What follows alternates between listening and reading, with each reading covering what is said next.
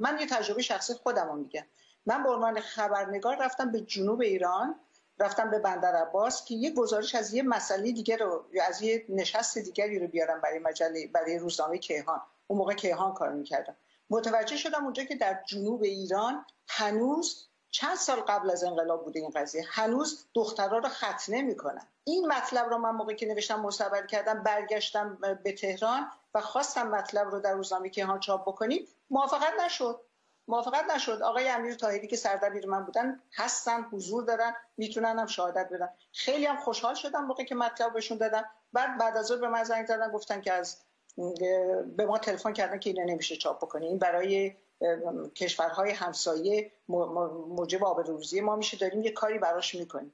خب نمی‌شد. نمی‌تونستی تمام حرفا رو بزنی. می‌خواستی بکنی. نمی‌شد.